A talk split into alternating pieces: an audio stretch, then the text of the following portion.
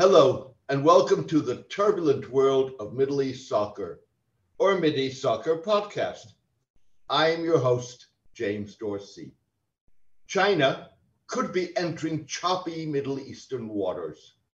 Multiple crises and conflicts will likely shape its relations with the region's major powers, including Saudi Arabia, Iran, and Turkey. The laundry list of pitfalls for China includes the fallout of the Ukraine war, strained US relations with Saudi Arabia and the United Arab Emirates, Turkish opposition to Finnish and Swedish NATO membership, the threat of a renewed Turkish anti Kurdish incursion into northern Syria, and the fate of the Joint Comprehensive Plan of Action, or JCPOA, the 2015 international agreement that curbed Iran's nuclear program.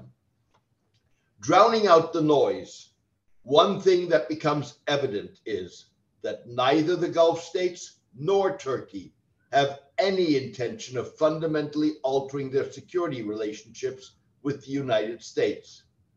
Even if the dynamics in the cases of Saudi Arabia, the UAE, and Turkey are very different. Saudi Arabia recognizes that there is no alternative to the US security umbrella, whatever the doubts the kingdom may have about the United States' commitment to its security. With next month's visit to Saudi Arabia by President Joe Biden, the question is not how US Saudi differences will be papered over, but at what price and who will pay the bill. Meanwhile, China has made clear that it is not willing and not yet able to replace the United States. It has also made clear that for China to engage in regional security, Middle Eastern states would first have to get a grip on their disputes so that conflicts don't spill out of control. Moves to lower the tensions between Turkey, Saudi Arabia, the UAE, and Egypt by focusing on economics are a step in that direction.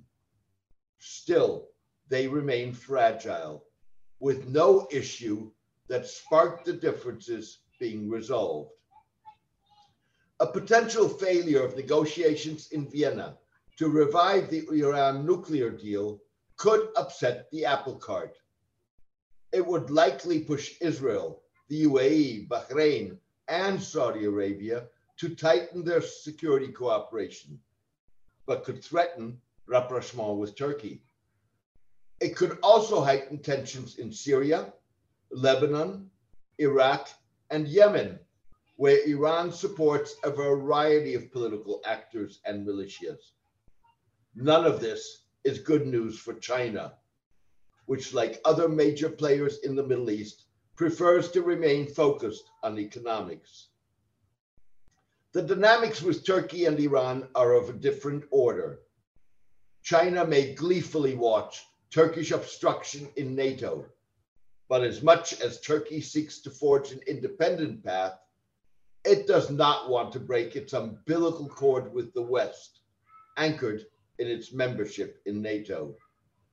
NATO needs Turkey, even if its center of gravity for now has moved to Eastern Europe. By the same token, Turkey needs NATO, even if it is in a better position to defend itself than the Gulf states are.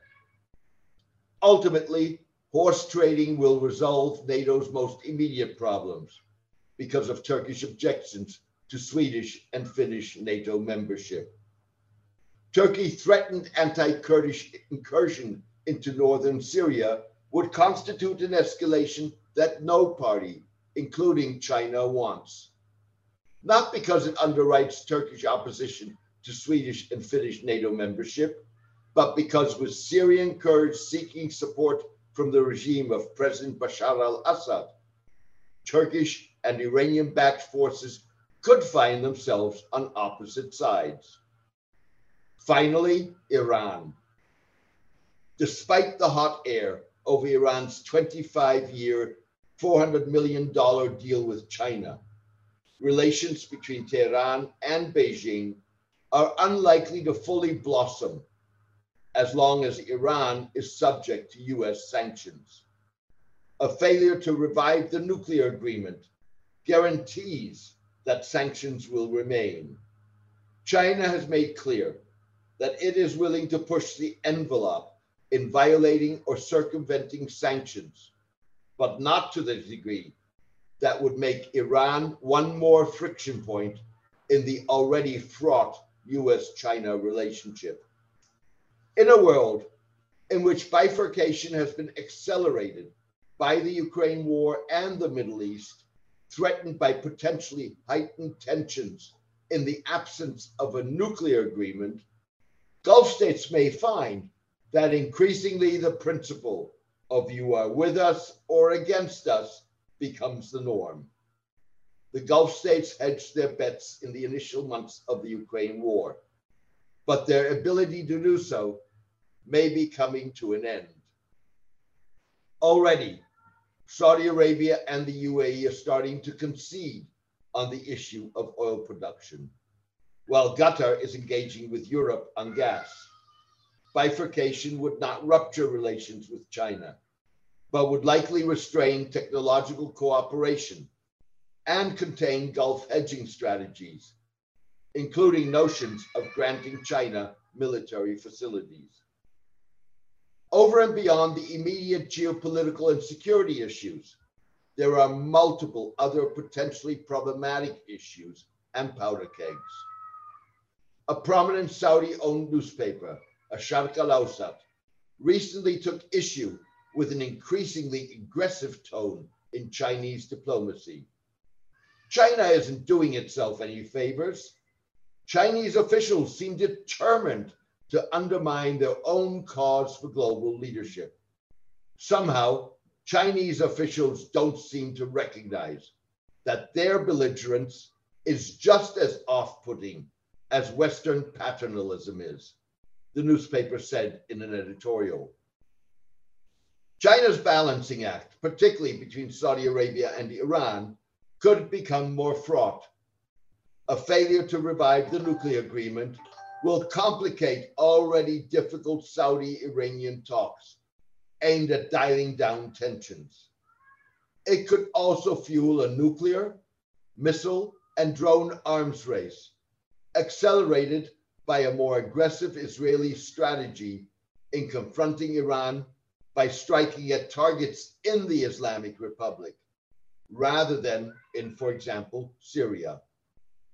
While Chinese willingness to sell arms may get a boost, China could find that both Saudi Arabia and Iran become more demanding in their expectations from Beijing, particularly if tensions escalate. A joker in the pack is China's repression of Turkic Muslims in its northwestern province of Xinjiang. A majority of the Muslim world has looked the other way with a few, like Saudi Arabia, openly endorsing the crackdown. The interest in doing so goes beyond Muslim majority states not wanting to risk their relations with a China that responds harshly and aggressively to public criticism. Moreover, the crackdown in Xinjiang and Muslim acquiescence legitimize a shared opposition to any political expression of Islam. The problem for Muslim majority states, particularly those in the Middle East, is that the era in which the United States and others could get away with the application of double standards and apparent hypocrisy in adhering to values may be drawing to a close. China, and for that matter, Russia, is happy to benefit from the global South's reluctance to join condemnation of the invasion of Ukraine and sanctions against Russia because the West refuses to apply the principle universally. For example, in the case of Israel, or multiple infractions of international and human rights law elsewhere.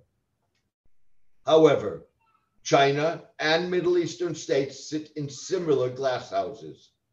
irrespective of how one judges the statements made by spokespeople of India's ruling BJP party regarding the Prophet Muhammad and Muslim worship. Criticism by Muslim states rings hollow as long as they do not also stand up to the repression of Muslims in Xinjiang. For some in the Middle East, a reckoning could come sooner rather than later. Turkey is one state where the issue of the Uyghurs in China is not simply a far from my bed show.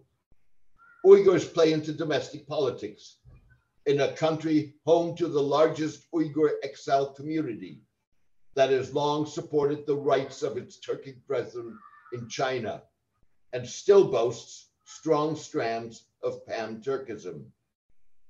These are all elements that could come to the fore when Turkey goes to the polls next year as it celebrates the 100th anniversary of the birth of the Turkish Republic. The question is not whether China will encounter choppy waters in the Middle East, but when and where. Thank you for joining me today. I hope you enjoyed the podcast. I launched my blog, The Turbulent World of Middle East Soccer, 12 years ago. To borrow a phrase from an early proprietor of The Observer, the blog and podcast offers a scoop of interpretation. It continues to have significant impact and is republished by news websites, blogs, and newsletters across the globe. Maintaining free distribution is key to maintaining the column's impact. Please consider becoming a paid subscriber by going to www.jamesmdorsey.com www.substack.com or making a donation at www.jamesmdorsey.net so I can keep contributing the column for free to achieve the widest distribution possible. Meanwhile, please join me for my next podcast in the coming days. All the best and take care.